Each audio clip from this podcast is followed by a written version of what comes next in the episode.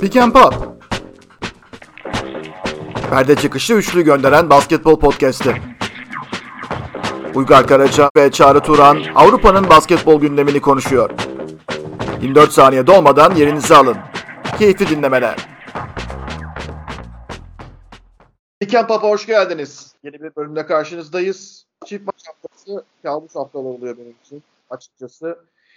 Ee, Çağrı Turan, ee, sen de bilmiyorum çift maç haftalarına alışabildin mi ama ben takip etmekte çok zorlanıyorum. Ee, nasılsın, iyi misin? Karışık bir giriş oldu ama. Ya zorluk tarafı takip etmesinden çok e, şöyle bir artısı var aslında. Sevdiğim tarafı şu. İki günde bir maç oynayınca takımlar böyle tuhaf bir fikstüre girince ki hafta sonunda lig maçları oynuyorlar. İşte bazıları rotasyon yapıyor, bazı tuhaf maçlar kaybediyor. Yani takımları böyle belki normalde görmeyeceğin, özellikle de daha iddialı takımları görmeyeceğin e, biraz daha kötü pozisyonlarda yakalayabiliyorsun ve onlara nasıl reaksiyon vereceğini görmek ilgi çekici. Öte yandan yani zaten normal sezonun daki seviyenin gerilemesinin üzerine bir de çift maç haftası böyle biraz daha ekstra organikte bir gidişat oluyor. Ona çok bayılmıyorum açıkçası. Ee, yani. Yani yapacak başka başka bir şey yapacak bir zaman kalmıyor ya. Hani dört gün. E, Orada söyle. Orada söyle. Bir de tabii dört gün olsa da hani maçları da sanki ve çok fazla izleyebileceğin şekilde programlamadıkları için maçlar sürekli birbiriyle çakışıyor. Yani onu seç, bunu seç. Bazen istiyorsun hani bu maç bari erkenden yalan olsun da öbür maça geçeyim falan diye. Yani yani sıkıntılı her türlü. İlgili bir insan olarak maçları tekrar izlemen lazım. Ee, o da ayrı bir zaman demek falan. Ee, ama o arada ben şeyi izleme şansı da buldum bu arada. Ee, bilmiyorum Netflix'le aran nasıl da Bad Sport diye e, bir başka seri çıkarmışlar. Sporun içindeki bu işte maç fixleme, nasıl şike, türlü türlü yok işte uyuşturucu kaçakçılığından e, kendine motorsporları takımı kuran Randall Lanier'ın hikayesi falan. E, orada şey var.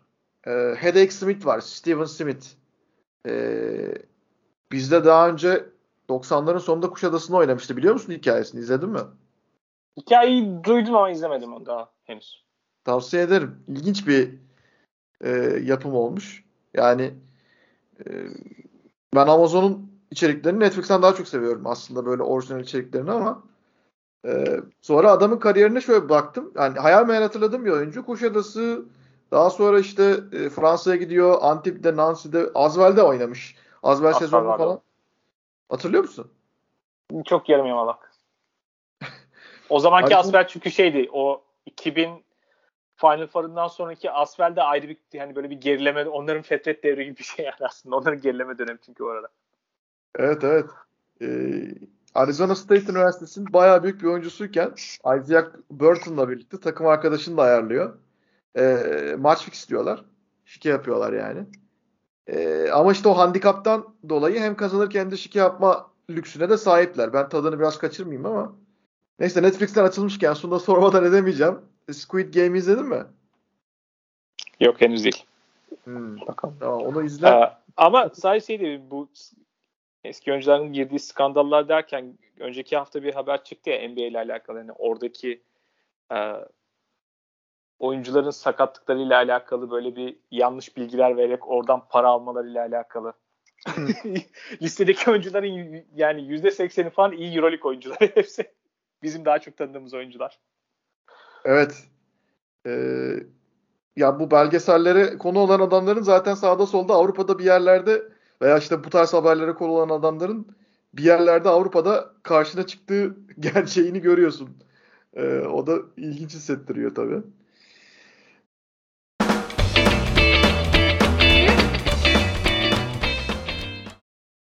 Şimdi Euroleague haftasına geçelim. Euroleague haftasında e, Efes'le Fenerbahçe için çok iyi bir tablo olduğunu söyleyemeyeceğiz.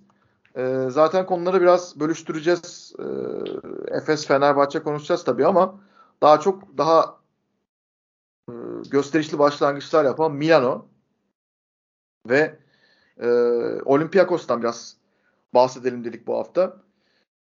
E, aslında sondan başlamak daha iyi olacak galiba. Milano Efes maçından başlayalım. Biraz hem Milano babında hem de Efes babında e, konuşmuş oluruz. Ben açıkçası Milano konusunu Efes'ten sonraki bölümde konuşmak istiyorum. Önce biraz Efes'i ve Efes'in 4 karşılaşmada 0 e, galibiyetle gelen başlangıcını konuşalım. Azvel maçını düşünerek. E, daha sonra da e, biraz Milano'nun bu 4'te 4 performansını konuşalım diye düşünüyorum. E, ya benim Efes'le ilgili işte bir önceki konuşmamızda, geçen hafta konuşmamızda çok fazla derin çıkarımlar yapmayalım. İşte bu sene daha başı e, daha erken. Ondan sonra geçen sene zaten böyle işte 4 maçta bir galibiyetle başlamıştı. Panik yok. E, şeklinde kendimizi biraz yatıştırmaya çalıştığımızı ve hala sezonun tam olarak da böyle bir rayına oturmamış olduğu gerçeğini göz ardı etmememiz gerektiğini söyleyerek e, konuyu tartışmıştık. Şimdi bu hafta merak ediyorum mesela düşüncelerinde bir değişiklik oldu mu? Ee, evet şu anda gerçekten ters giden bir şey var mı? Yoksa yok yani çift maç haftası iki tane deplasman oynamışsın. Fikstür zorlu. Ee, sıkıntı o kadar da büyük değil mi mesela? Hemen böyle bir quick reaction, reaction alalım. Ya sıkıntı iki hafta öncekinden çok farklı olarak gözükmüyor. Ama temel şöyle bir sorun var. Şampiyonluk adayı olan ve iddiası olan bir takımın 0-4 başlaması değil ama 0-4 başlama noktasında bazı anlarda nasıl reaksiyon verdiği biraz alarm verici. O da şu. Yani Asvel, Asvel'e gidip yani e, son çeyreğe o kadar önde girerken bir şekilde maçı vermenizin açıklanacak bir tarafı yok. Efes ilk kez ben Milano maçında tam olarak söyledim. Yani 40 dakikayı biraz daha dikkatli bir şekilde yani geçen sezon o bir form buldukları dönem vardı. Onun öncesindeki böyle yakın kaybettikleri maçlardaki takıma çok benzer bir görüntü var. Ee, biraz maç içi istikrarsızlığı çok fazla. Savunmaya odaklanmadığı zaman ve oradaki istikrar yukarıya çıkarmadığı zaman hücumun çok fazla şeyi kompanse etmesi gereken. Şu anda Efes sanırım savunma e, defense rating'de falan en sonlarda zaten. Yani hücumda ortalarda ama defense rating'de sonlarda olduğu için de biraz da bu durumda.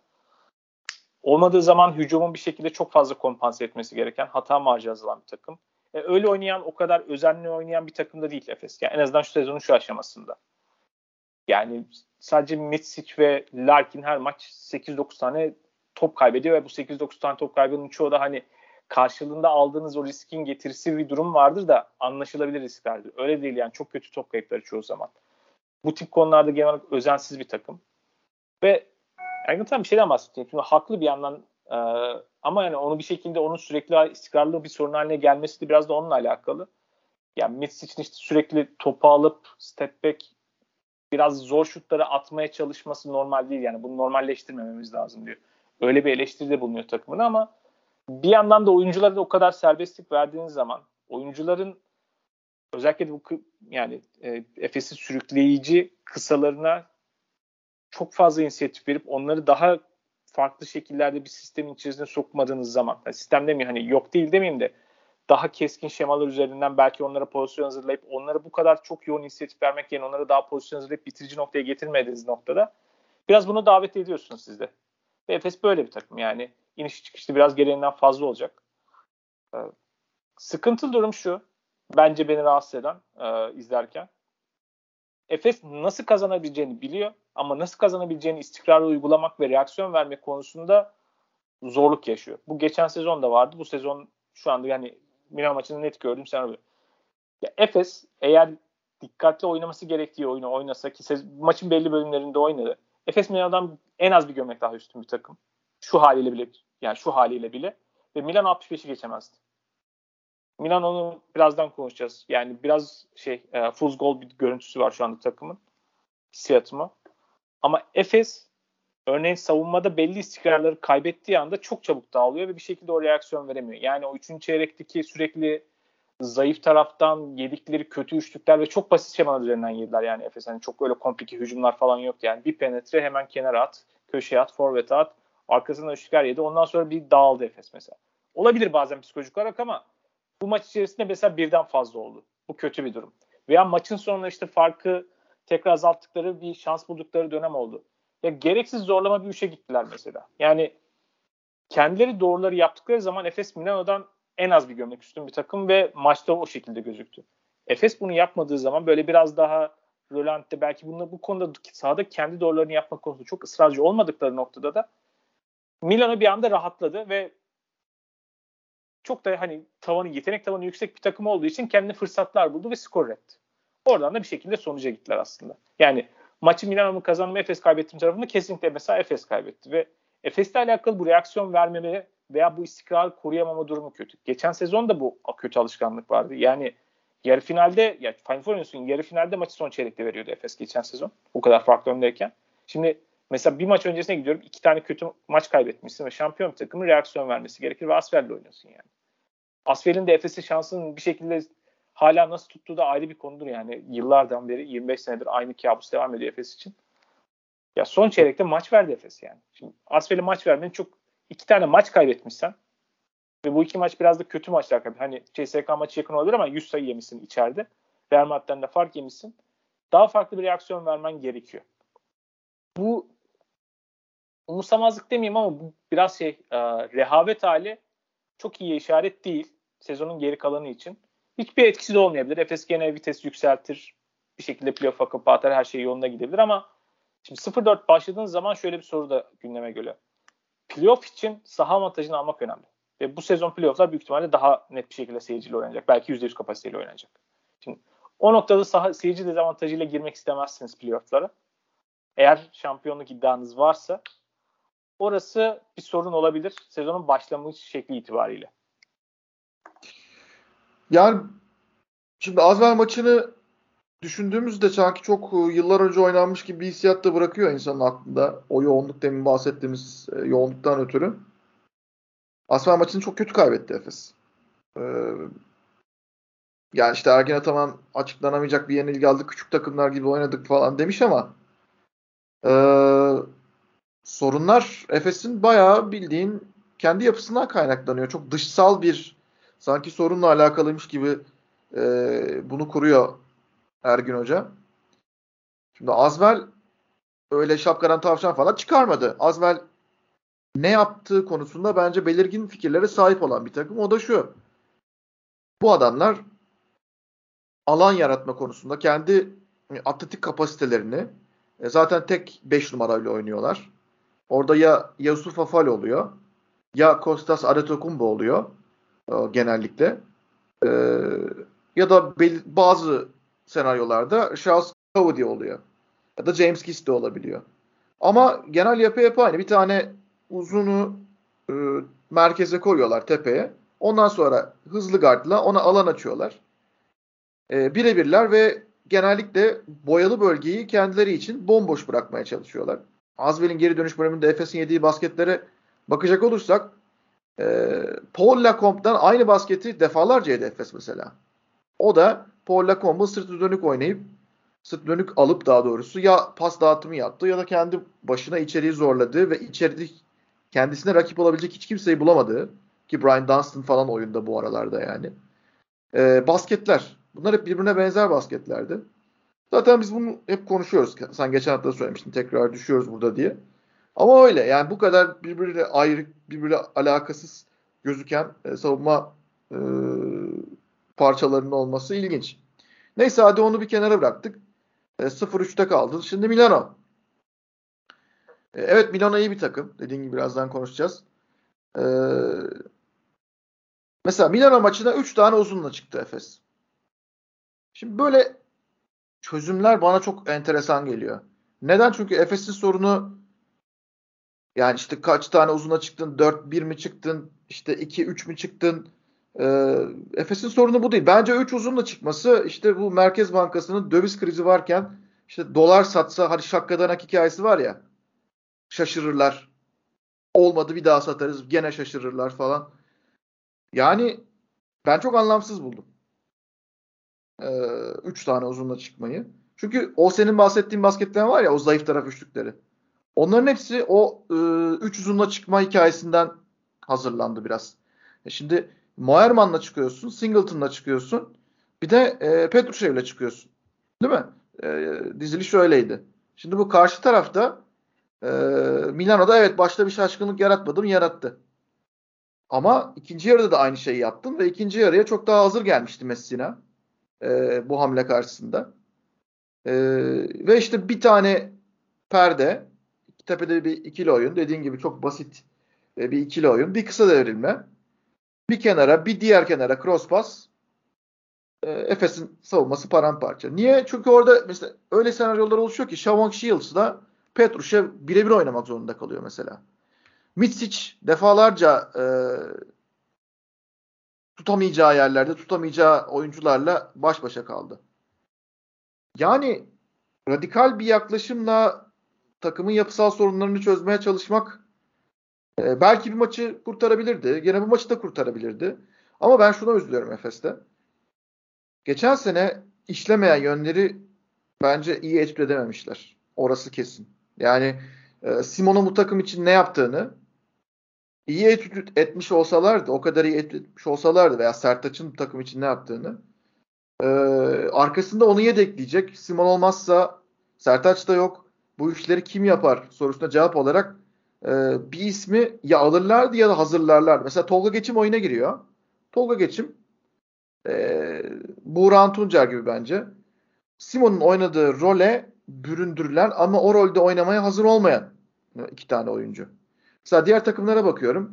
İşte Ceska, Bolomboy.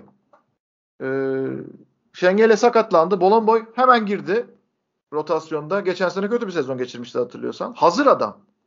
Bir şekilde hazırlanmış yani. Orada. Ee, bunun gibi örnekleri çoğaltmak mümkün. Olympiakos'ta belki konuşuruz. Laranzakis. Yani gelişimi devam ediyor bir süredir. Belli bir role bürünmüş durumda ve o rolde devam ediyor. Efes de artık işte marjinal opsiyon ucunda. Yani Larkin'in Mitsic'in eline topu ver. 3 tane uzunun olsun. Şimdi 3 tane uzundan hiçbiri slasher değil. Yani savunmayı yaracak, alanı açacak, şutu hazırlayacak, e, katı yapacak oyuncu yok. Singleton mu o kişi? Değil. E, Petrushev hiç değil. E zaten diğer uzunun e, ya Moerman oluyor ya Dunstan oluyor. Onlar da değiller. E, o yüzden burada yapılanma konusunda ciddi bir sorun var. Ondan sonra gitti ilk yarının sonunda mesela Larkin, e, Mitsic ve Boboa beraber oynadı. Bu Efes için yapılabilecek en son çare. Yani bu artık kortizon tedavisi. Çünkü ya adrenalin boost ediyorsun. Hücumu kurtaracağım diye. Boboa ile Mitsic'in aynı beşte sadece hücum için oynadığı bir Efes takımı e, savunmada çok büyük bir handikapla e, oynamak zorunda. Çünkü Boboa da öyle pe- perdeden çok oyuncu takip eden bir oyuncu tipi değil. Mitsic hiç değil. Tibor Plyce F, e, Azmer maçında 30 dakika oynadı galiba. Çok oynadı yani. Bu maçta hiç yok. Bir dakika oynamış. E tabi yani yorgunluk hissettiriyor kendini haliyle. Yani bu dengesizliklerle beraber gelen 4-0 olduğu için biraz can sıkıcı olduğunu düşünüyorum ben. Ve e, takımın buna hiçbir B planının olmaması konuştuğumuz konular zaten ama e, biraz can sıkıcı gerçekten. Bundan sonra düzelebilir mi? Tabii ki düzelebilir. Ama yani böyle bir başlangıç yapmaya da sanki gerek yoktu. En azından orada bir ya da iki maç alınabilmeliydi diye düşünüyorum. Şimdi tabii Fenerbahçe maçı var Efes'in. Ligde oynayacağı. O maçın önemi bir kat daha artmış oldu böylece. Umarım her şey yoluna girer bir süre sonra.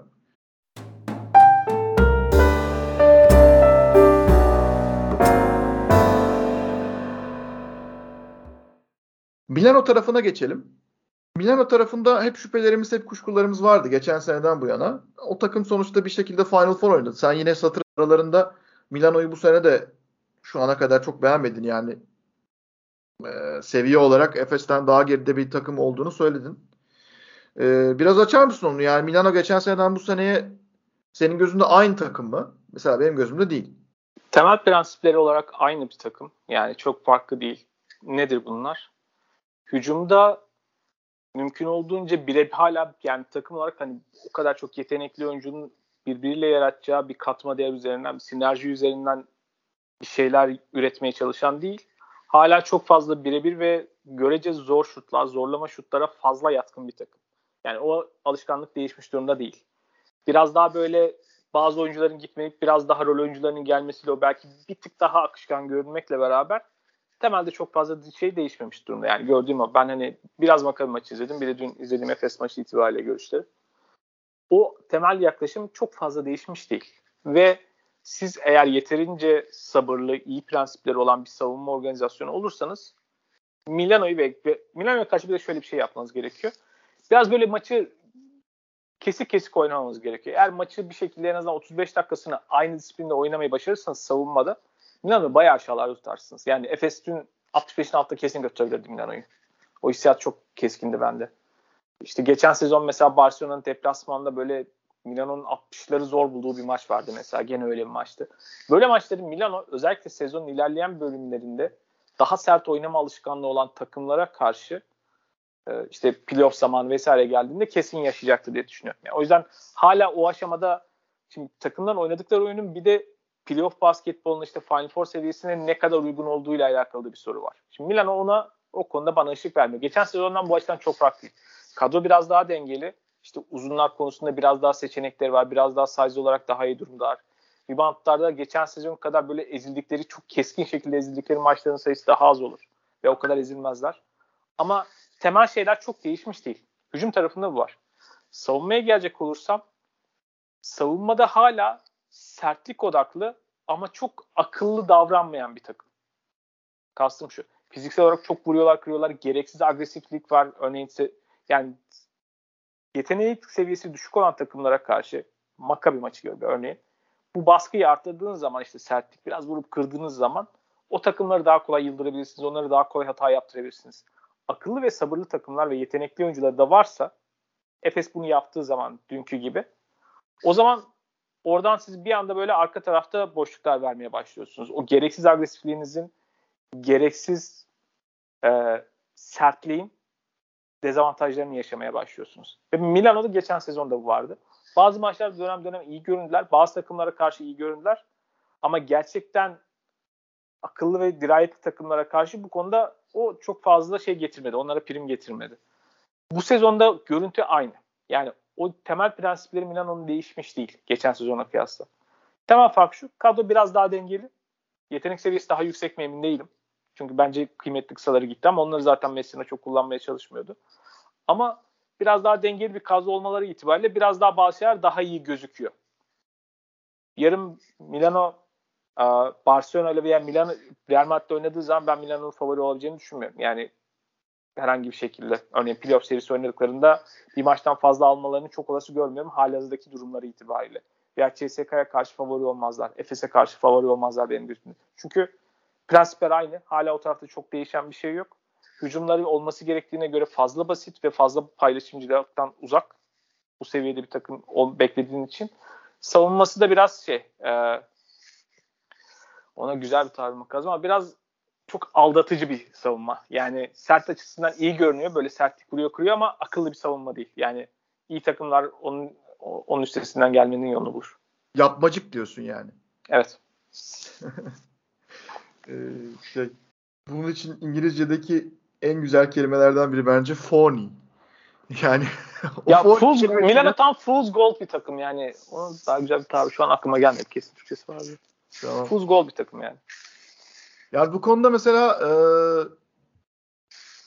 yollarımız ayrılacak herhalde. Çünkü ben artık Milano'yu beğenmeye başladım Çağrı. Neden?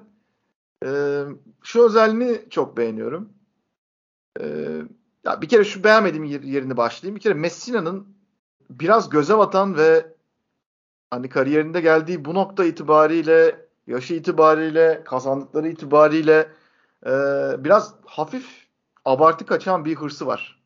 Ve o beni rahatsız ediyor mesela. Çok hırç. Yani böyle kariyerinde hiçbir şey kazanmamış ama bir şekilde bir şeyleri kazanmak isteyen birileri olur. Onu anlayabilirim.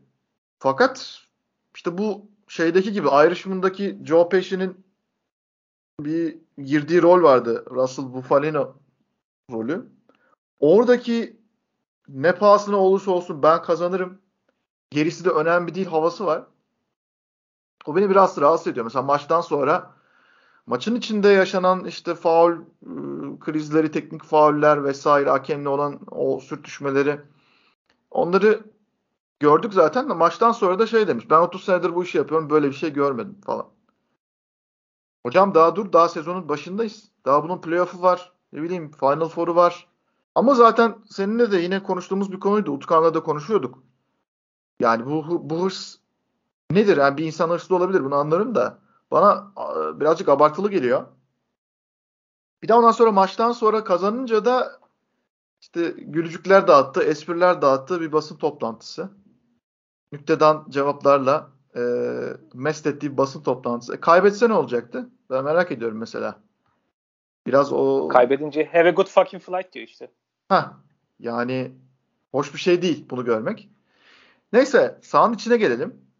Şimdi Milano'da benim en çok beğendiğim özellik bence geçen sene bunu yapmaya çalışıp yapamıyorlardı ama bu sene yapıyorlar. Tüm maçı kontrol altında tutmayı başaran belki de EuroLeague'deki şu anda tek takım. Yani maçı eski usul pozisyonu da e, pozisyon sayısını da kendi ayarlamak istiyor. Atacağı şutu da kendi ayarlamak istiyor. Rakibin atacağı şutu da kendi ayarlamak istiyor. Bu çok iddialı bir proje.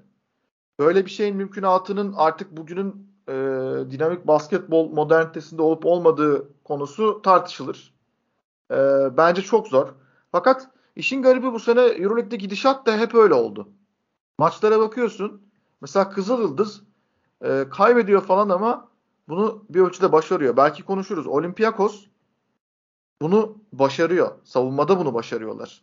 Barcelona bile bence savunmasıyla ağır basan bir takım oldu şu ana kadar. Dolayısıyla Efes'in geçen sene bir Euroleague anomalisi olarak e, sunduğu daha e, free flow, daha serbest çağrışımlı gelen basketbolu, daha sezgisel basketbolu ve hücumu öne çıkartan basketbolunun orada tek istisnai örnek olarak kalma ihtimali var bu sene görülen tabloda. Ama sezonun gidişatı e, farklı olabilir tabii. Şimdi öyle başladılar. E, bütün maçın ritmini kontrol edebiliyor olmaları, e, savunmada sertliği hissettiriyor olmaları hemen hemen her pozisyonda, bench'i çok iyi kullanıyor olmaları ve Ceska'yı ve Efes'i burada yenmiş olmaları. Yani ilk dört maçta iki tane rakibi, önemli de rakibi devirmiş oluyorsunuz. Hani Baskonya ve Makabi maçları tamam. Onları yenebilirsiniz. Yani o dört maçın ikisini öyle kazanmış olabilirsiniz ama bana geçen seneye göre çok daha kendine güvenen, ne yaptığını daha iyi bilen bir takım hissiyatı bıraktı bende. Mesela Nicolo Melli'nin yaptığı başlangıç sadece attığı sayılar falan değil ki Efes maçına zaten hiç sayı atmadı ama e, takım bütününe yaptığı katkı sanki Avrupa'da hiç ara olmadan devam ediyormuş gibi oynuyor Nicolo Melli. E, daha önce yine bölümlerde konuşmuştuk. E, işte Gianpaolo Ricci gibi bir rol oyuncusu var. E, gayet iyi oynuyor. Bench'ten getirdikleri oyuncuların Devon Hall gibi zaman zaman ekstra katkı verdiğini ve rolünü de aşmaya çalışmadığını görüyoruz. Herkes belli bir e, çerçevede, belli bir rolde. O rollerde çok yukarı çıkmıyor. Biraz kesik kesik giden bir basketbolları var. Ancak Milano şu anda benim için yeniden bir Final Four adayı.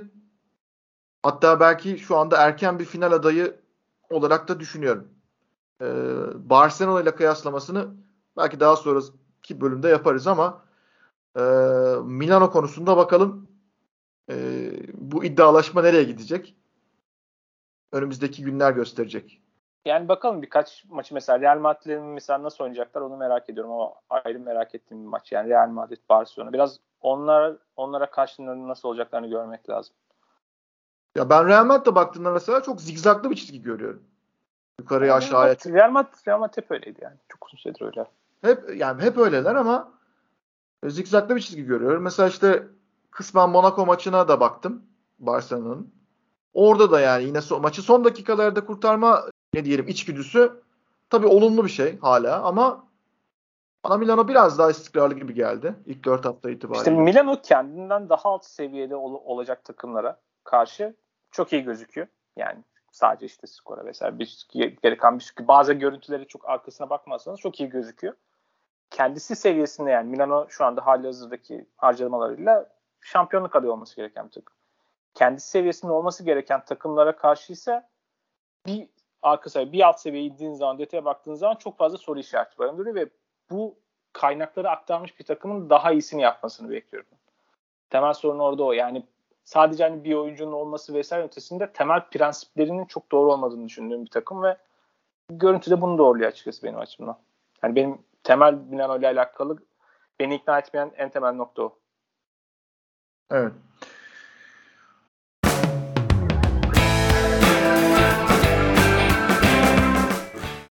Fenerbahçe Beko'dan bahsedelim biraz. Fenerbahçe şimdi 4 maçlık bir dönemi geride bıraktı. iyi bir şekilde geride bıraktı mı? Kesinlikle hayır. E, çünkü geride kalan karşılaşmalarına baktığımızda işte Alba Berlin yenilgisi kötü bir yenilgiydi. Ondan sonra Unix kazanı işte çok büyük bir farkla yendi. Bu da her zaman çok iyi bir şey değil. Ee, bazen takıma gereksiz bir güven aşılayabiliyor ki zaten Djordjevic de ondan bahsetti. Yani bu maçı hemen unutmalıyız şeklinde bir şeyler söyledi. Ee, Panathinaikos yenilgisi ve sezonun ilk karşılaşmasında çok eksik gelen bir Kızıldız karşısında gelen bir galibiyet. Şimdi Fenerbahçe için asıl mevzu bundan sonra başlayacak. Yani Kasım ayı herkesin konuştuğu bir konu zaten. Kasım ayı bayağı sıkıntılı geçebilir. Efes maçı var. Öncelikle ligde. Ondan sonra e, sırasıyla Real Madrid'de deplasmanda oynuyorlar. Barcelona ile İstanbul'da. Olympiakos deplasmanı, Ceska, sonrasında da Milano. Arkasından gelecek e, ikinci dalgadaysa toparlanmaya aday bir Bayern yine koçunu değiştirip oradan bir momentum yakalama ihtimali bulunan Jalgiris ve muhtemelen 12. hafta geldiğinde galibiyete bayağı bir ihtiyaç duyacak olan ve belki de sezona ısınacak olan bir Efes gibi e, bir maratona girecekler. Bir zorlu döneme girecekler. Bu zorlu döneme girerken Fenerbahçe çok hazır gözüktü mü? Dediğim gibi e, pek gözükmedi. Özellikle Alba maçının ikinci yarısı herkesin bahsettiği bir konu zaten. E, organizasyonsuz hücum etmeden bir takım maç kazanmaya çalışırsa işte bunlar oluyor. Yani Alba Berlin'in ben Euroleague'de en kötü takım olduğunu düşünmüyorum. Bence Euroleague'de en kötü takım şu anda Unix kazan. Felaket bir maç oynadılar. Bilmiyorum izleme şansın oldu mu? Ya Perasovic'i bence böyle bütün koçluk kariyerini şöyle bir gözden geçirmesine sebep olan bir maçtı ya. Maçtan sonra adam yıkıktı yani.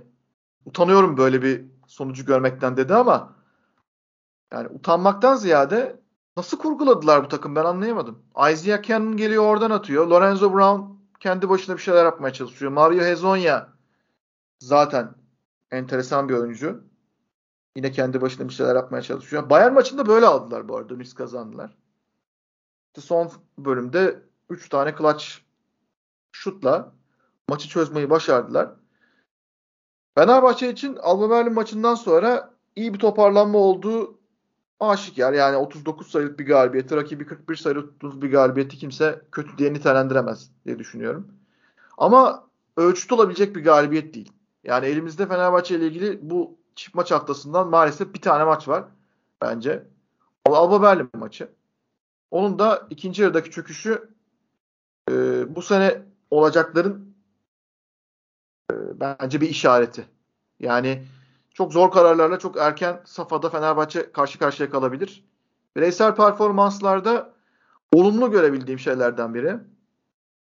Biraz Devin Booker'ın e, sezona iyi başladığını gördüm. O Fenerbahçe için bir artıdır. E, bir de tabii onu Bayern'den tanıdığı için şut e, özelliğini de biliyor. Şut özelliğini devreye sokmaya çalışıyor Devin Booker'ın. Ve ısınmaya başladı Devin Booker. Fenerbahçe dışarıdan şutta sorun yaşayan bir takım olduğu için Booker'ın o üçlükleri sokması e, hücumu rahatlatacak bir gelişme olur. Onun dışında biraz Tarık Biberovic'den faydalanmaya başladı. Ya da belki Efes maçında daha çok görebiliriz. Hani o bench'in derinliğini en azından kullanmaya çalışıyor gibi bir hali var. O da olumlu biraz ama hani burada neden İsmet Akpınar dışarıda kalmak zorunda olan oyuncu oldu? Onu da tam anlamıyorum. Biraz daha bekleyeceğiz. Asıl Fenerbahçe'yi konuşacağımız yerler herhalde bundan sonra gelecek. Çünkü ilk dört maç nispeten zayıf bir programla geçildi. Ee, çok da iyi işaretlerle geçilmedi. Ama izlemeye devam edeceğiz. Mesela Maria Şayok'un çok yadırgadığını görüyorum Euroleague seviyesini. Bu da iyi bir işaret değil. Ee, beklememiz lazım Fenerbahçe Beko için. Bilmiyorum senin notun var mı? Yani gerçekten ne olup ne olmadığını biraz daha sonraki haftalarda göreceğiz ama başka takımların taraftarlarıyla şimdiden olan etkileşimlerinde aman Georgievic bizim maça kadar takım başında kalsın dediklerini görüyorum yani. Peki. Bekleyeceğiz Fenerbahçe'yi. Olympiakos'a devam edelim. Şu ana kadar bence Eurolig'in en beklenmedik e, girişlerinden bir tanesi oldu. Gerçi biz Olympiakos'un fena bir takım olmadığını, özellikle Panathinaikos'a kıyasla daha iyi bir durumda olduğunu, e, fena da transferler yapmadığını konuşuyorduk ama 4 maçta 3 galibiyeti de galiba beklemiyordum ben. E, hatta Real Madrid yendiler. Barcelona maçını da kazanacaklardı neredeyse yani. E, uzatmada gelen bir yenilgi oldu onlar için. Son topa kadar götürmeyi başardılar o karşılaşmayı. Ee, eski Olympiakos geri mi geliyor? O işte Bartzokas'ın şampiyon olduğu, daha sonra Speraplos'la gene finale geldikleri e, Olympiakos dönemi geri geliyor mu? Onun izleri var. Özellikle basketbol DNA'sı bakımından da onun izleri var. E, sert mücadele eden, düşük e, tempoda maçı oynamaya çalışan, e, her zaman hücumda en doğru kararları verebilecek bir takım olmayacak Olympiakos. Yani playoff'ta mesela işte giderlerse playoff'a e, o playoff'u herhalde 3 maçta bitiremezler. O 5. maça kadar gider diye düşünüyorum ama en azından denkleme böyle bir takımın da dahil olmuş olması şu yoklukta Euroleague'de e, bence güzel. Bir de Bartsokas'ın artık Euroleague kariyeri biraz aşağı yönde gitmekteydi. O Himki macerasından sonra. Bayağı sorunlu geçen ve kendisi için e, mental sağlığını olumsuz yönde etkilediğini düşündüğüm bir Himki deneyimi vardı. Takımın bu kadar kontrolcü bir hoca olarak hiç savunma yapamadığı Alex Teixeir'in kafasına göre e, tabiri caizse takıldığı bir dönemi vardı. O dönemlerden tekrar böyle bir takım inşa etmiş olması e, bu senenin şu ana kadar güzel hikayelerinden biri oldu bence. Seni o kadar etkiledi mi Olympiakos? Beğendiğim takımlardan olduğu kesin. E, hatta şu anda halihazırdaki normal sezondaki maçların seviyesini yukarı çekmek konusundaki bir numaralı takım. Bir kere yani sanki her maçı normal playoff maçı gibi aynı yoğunlukta oynuyorlar. Çok sert oynuyorlar. Zaten savunma istatistiklerinde falan da yani ligin şu an açık ara lideri olan durumda bir takımdan bahsediyoruz. Kaybettikleri Barcelona maçları en etkileyici performansları bence bu arada. Yani şu ana kadar en azından normal ya ligdeki ya sezondaki havayı değiştirdikleri ve farklı bir e, renk kattıkları kesin.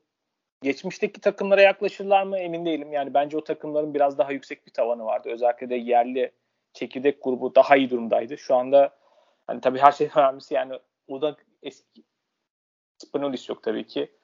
Slukas, Papanikala biraz daha gerilemiş durumdalar doğal olarak. Printezis. Papanik Printezis yani geçen sezon biraz daha parça parça görüyorduk. Daha bu sezon daha pek görmedik ortalıkta. Yani Hı. sakatlığı falan da var sanırım. Şimdi o tabii kadronun derinliğine zarar veriyor. Ama ne olursa olsun öyle oyuncuların olması iyidir. Maçı çok net bir şekilde yoğun oynuyorlar. Yani örneğin Barcelona pota altına bir top indirecekse onu rahat indirtmiyorlar. Yani Barcelona işte alacağı her rebound için, atacağı her basket için, alacağı her pozisyon için çaba sarf etmek zorunda bırakıyorlar. Ve Barcelona bir noktada yıldı yani. Bunu sürekli 40 dakika yapamadı zaten. O yüzden Barcelona aslında üstün olabileceği maçı Barcelona'nın yani Olympiakos'un hücum performansı çeyreklere baktığın zaman çok dengeli de almıştı. Barcelona'nınki böyle çok inişli çıkıştı yani. Barcelona gibi görece istikrarlı bir takım çok istikrarsız gösterdiler mesela bu yüzden. O eforu 40 dakika bir şekilde sahaya kim varsa kim yoksa o eforu gösteriyor. Özellikle uzunları ki bence mesela Sasha Vezenkov'da çok öne çıkmadı. Belki skor olarak öne çıkıyor ama mesela savunmada falan da çok iyi iş yapıyor.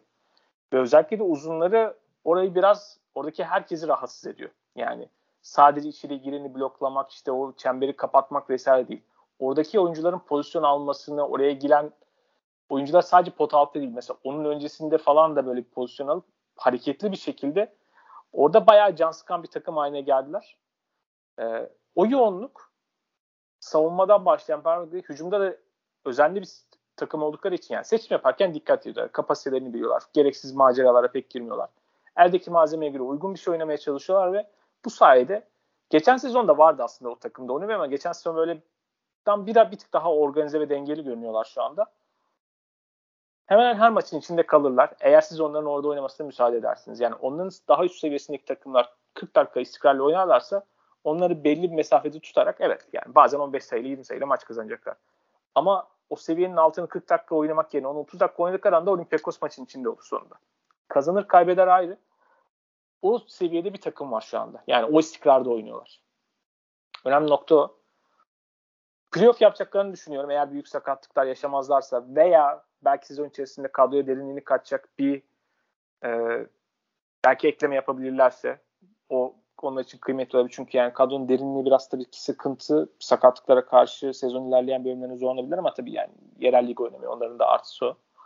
İki tane konu var. Bir tanesi bence pozitif tarafta. Tyler Dorsey'i bu kadar erken ve bu kadar iyi bir şekilde entegre edebileceklerinden emin değildim. Ve bence oraya çok uyumlu durumda. Yani aslında Tyler Dorsey daha öncesinde kısmen Spanulis'in yaptığı veya bazen başka oyuncuların devraldığı biraz düzen dışı skorer oyuncu modeline uygun bir şekilde oynuyor. Yani gereksiz fazla zorlamadan ama gerektiğinde de öne çıkacak şekilde biraz hani o sıkışan hücumları açma konusunda iyi performans veriyor. Takımla entegre yani o topu aldığı zaman böyle gereksiz şuta zorlama tercihleri girmiyor. Topu paylaşıyor. Bir şekilde sadece skor odaklı bakmıyor. Takımla entegre, entegrasyon ki sezona geç, takıma geç katılmış bir oyuncu için bence çok iyi gördüm. O bence bir artı yani. Onun nasıl olacağı konusunda şüphelerim vardı. Artı tarafı negatif tarafta şu var. Sulukas'ın Fenerbahçe'deki o son sezonlarında aslında biraz başlamış ve giden ilmesiyle alakalı. Ne kadar o takım için kıymetli bir parça olursa olsun Lucas biraz gereksiz zorlamaları, anlamsız bazen tercihleri hani bir anda böyle 5 tane doğru hücum oynuyorsun. Sonra bir tane ne yapıyorsun abi dediğim böyle bir hücum çıkıyor Lucas'tan. Yani gereksiz bir impulsif mi, gereksiz bir acele kararlar mı artık bilmiyorum.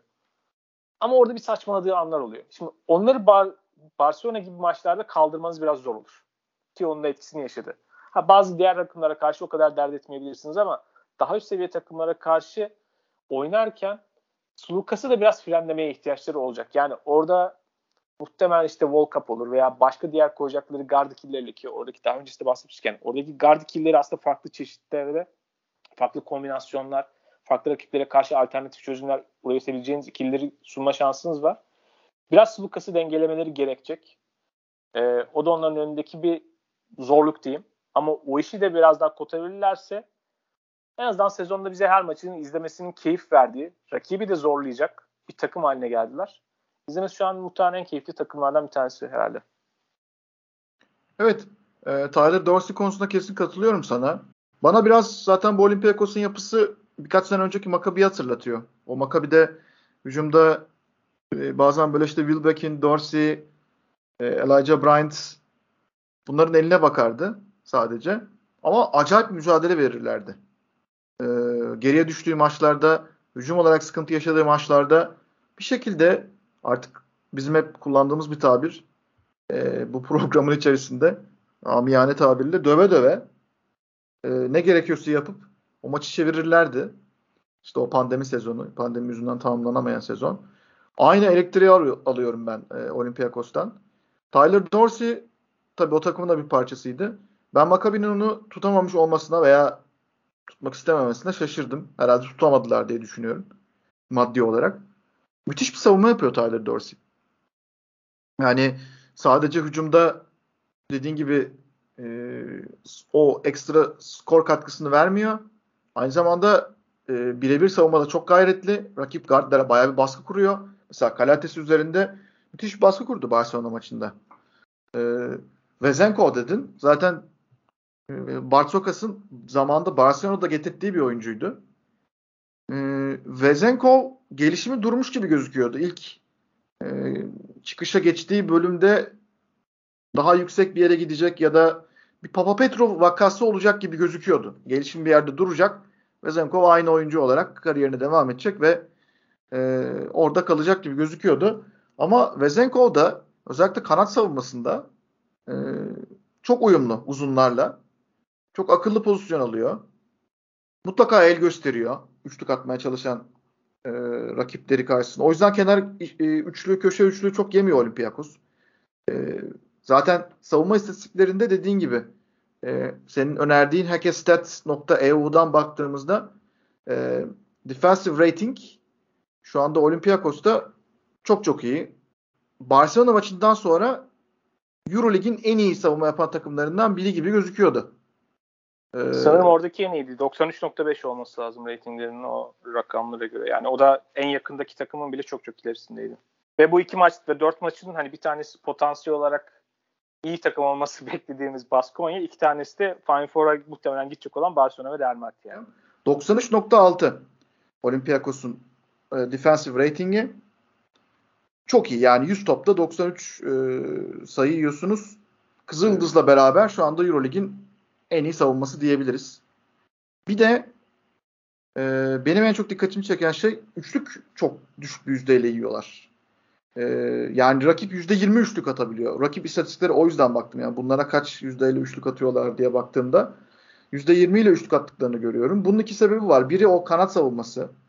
Biri de e, pota altını o kadar koruyorlar ki Çağrı. O onlara maçı rakip adına panikletme ve daha kötü şut atma e, durumunu doğuruyor. Çok enteresan bir şey. Bunun korelasyona bakmak lazım. Yani maçın içinde ikilik, üçlük korelasyonuna bakmak, düz bakmak e, belki bir yere getirmeyebilir ama zamanlama olarak daha iyi ikilik savunması yaptığınız zaman, daha iyi çember koruması yaptığınız zaman acaba üçlük e, yüzdesi de düşüyor mu diye bir oturup bakmak lazım bir sürü veri seti hazırlayıp. E, şu an ona bakamayacağız ama e, çok iyi üçlük koruması yaptıklarını söyleyebilirim. Hasan Martin e, ve mesela Mustafa Fal beklenenin çok üzerinde katkı veriyor. Özellikle Mustafa Fal e, kariyerinde acayip bir dönem yaşıyor şu anda. E, işte o Telekom günlerini düşündüğümüzde adam geldi olimpiyatta final oynadı. Fransa takımıyla. Telekom'dan önce Sakarya var bir de. Heh, bir de Sakarya var tabii. Yani Türkiye'ye geldi hayatı değişti Mustafa Fal'in. Öyle söyleyelim. Enteresan gidiyor.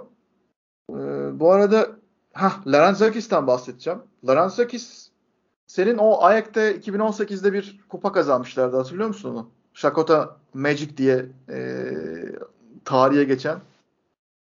Evet Monaco'yu yenmişlerdi finalde. O takımın da bir parçasıydı yanlış hatırlamıyorsam. 2019 Dünya Kupası'nda da benim Yunanistan takımında en beğendiğim oyunculardan biriydi. E, fakat tabii orada e, Aretokumbolar olunca pek fazla e, esamesi okunmadı. Zaten Yunanistan'da ilk turda elenince e, Çek Cumhuriyeti'ne mağlup olup gerekli farkı yakalayamayıp daha doğrusu e, biraz ismi çok öne çıkan bir oyuncu değil ama Laranzakis'te büyük gelişim var. Büyük şutları sokabilmesi ayrı. Savunması zaten o takımda savunması için var. E, onda da bir Manzaris vibe alıyorum ben. Manzaris'in öyle çok görünmeyen katkıları olurdu eski yıllarda. Şu anda iyi gidiyor e, Olympiakos. Bakalım savunmaları damga vurduğu bir Euroleague sezonu olacak mı? Ama ilk 4 hafta itibariyle işte Barcelona, Milano, Ceska ki Şengelya'nın sakatlığına rağmen iyi bir maç çıkardılar. Onların dışında da bir de Olympiakos e, olumlu görüntü veren takımlar. Olumsuz görüntü verenler daha fazla. Jalgiris, Bayern, Efes. Fenerbahçe için dediğimiz gibi kararsızız şu anda. E, Baskonya için de e, kararsızız ama çok fazla umutlu da değildik zaten. Baskonya'dan. Monaco fena değil. Onu da önümüzdeki haftalarda konuşuruz. Zenit kötü gidiyor şu anda. Ee, çok ikna edici bir takım yok. Ya o yüzden de zaten sezon başında hep biraz bir hazırlık maçları havası var. Bir de üstüne hani biraz daha iyi olmasını beklediğimiz Baskonya gibi takımların iyi olmadığı dünyada o zaman şey öne çıkıyor. Yani Olympiakos gibi takımların katma değeri yani her savunmada nasıl rotasyon yaptıkları, o her açıları tekrardan yardıma nasıl konuştuklarını görmek daha anlamlı bir hale geliyor. Çünkü izlediğim basketbol açısından daha kıymetli yapan nadir takımlardan bir tanesi. O yüzden de Olympiakos'u hani ayrıca e, takdir etmemiz lazım. Pick and Pop'ta bu hafta çifte maç haftasını konuştuk biraz. Ee, özellikle Milano ve Olympiakos üzerine odaklandık. Efes ve Fenerbahçe dışında konuştuğumuz odak takımları bunlardı. Çağrı Turan'a çok teşekkürler. Ee, Çağrı haftaya görüşürüz diyorum. Görüşmek üzere. Hoşçakalın. Pick and Pop'ta haftaya görüşmek dileğiyle. Hoşçakalın. Thank you.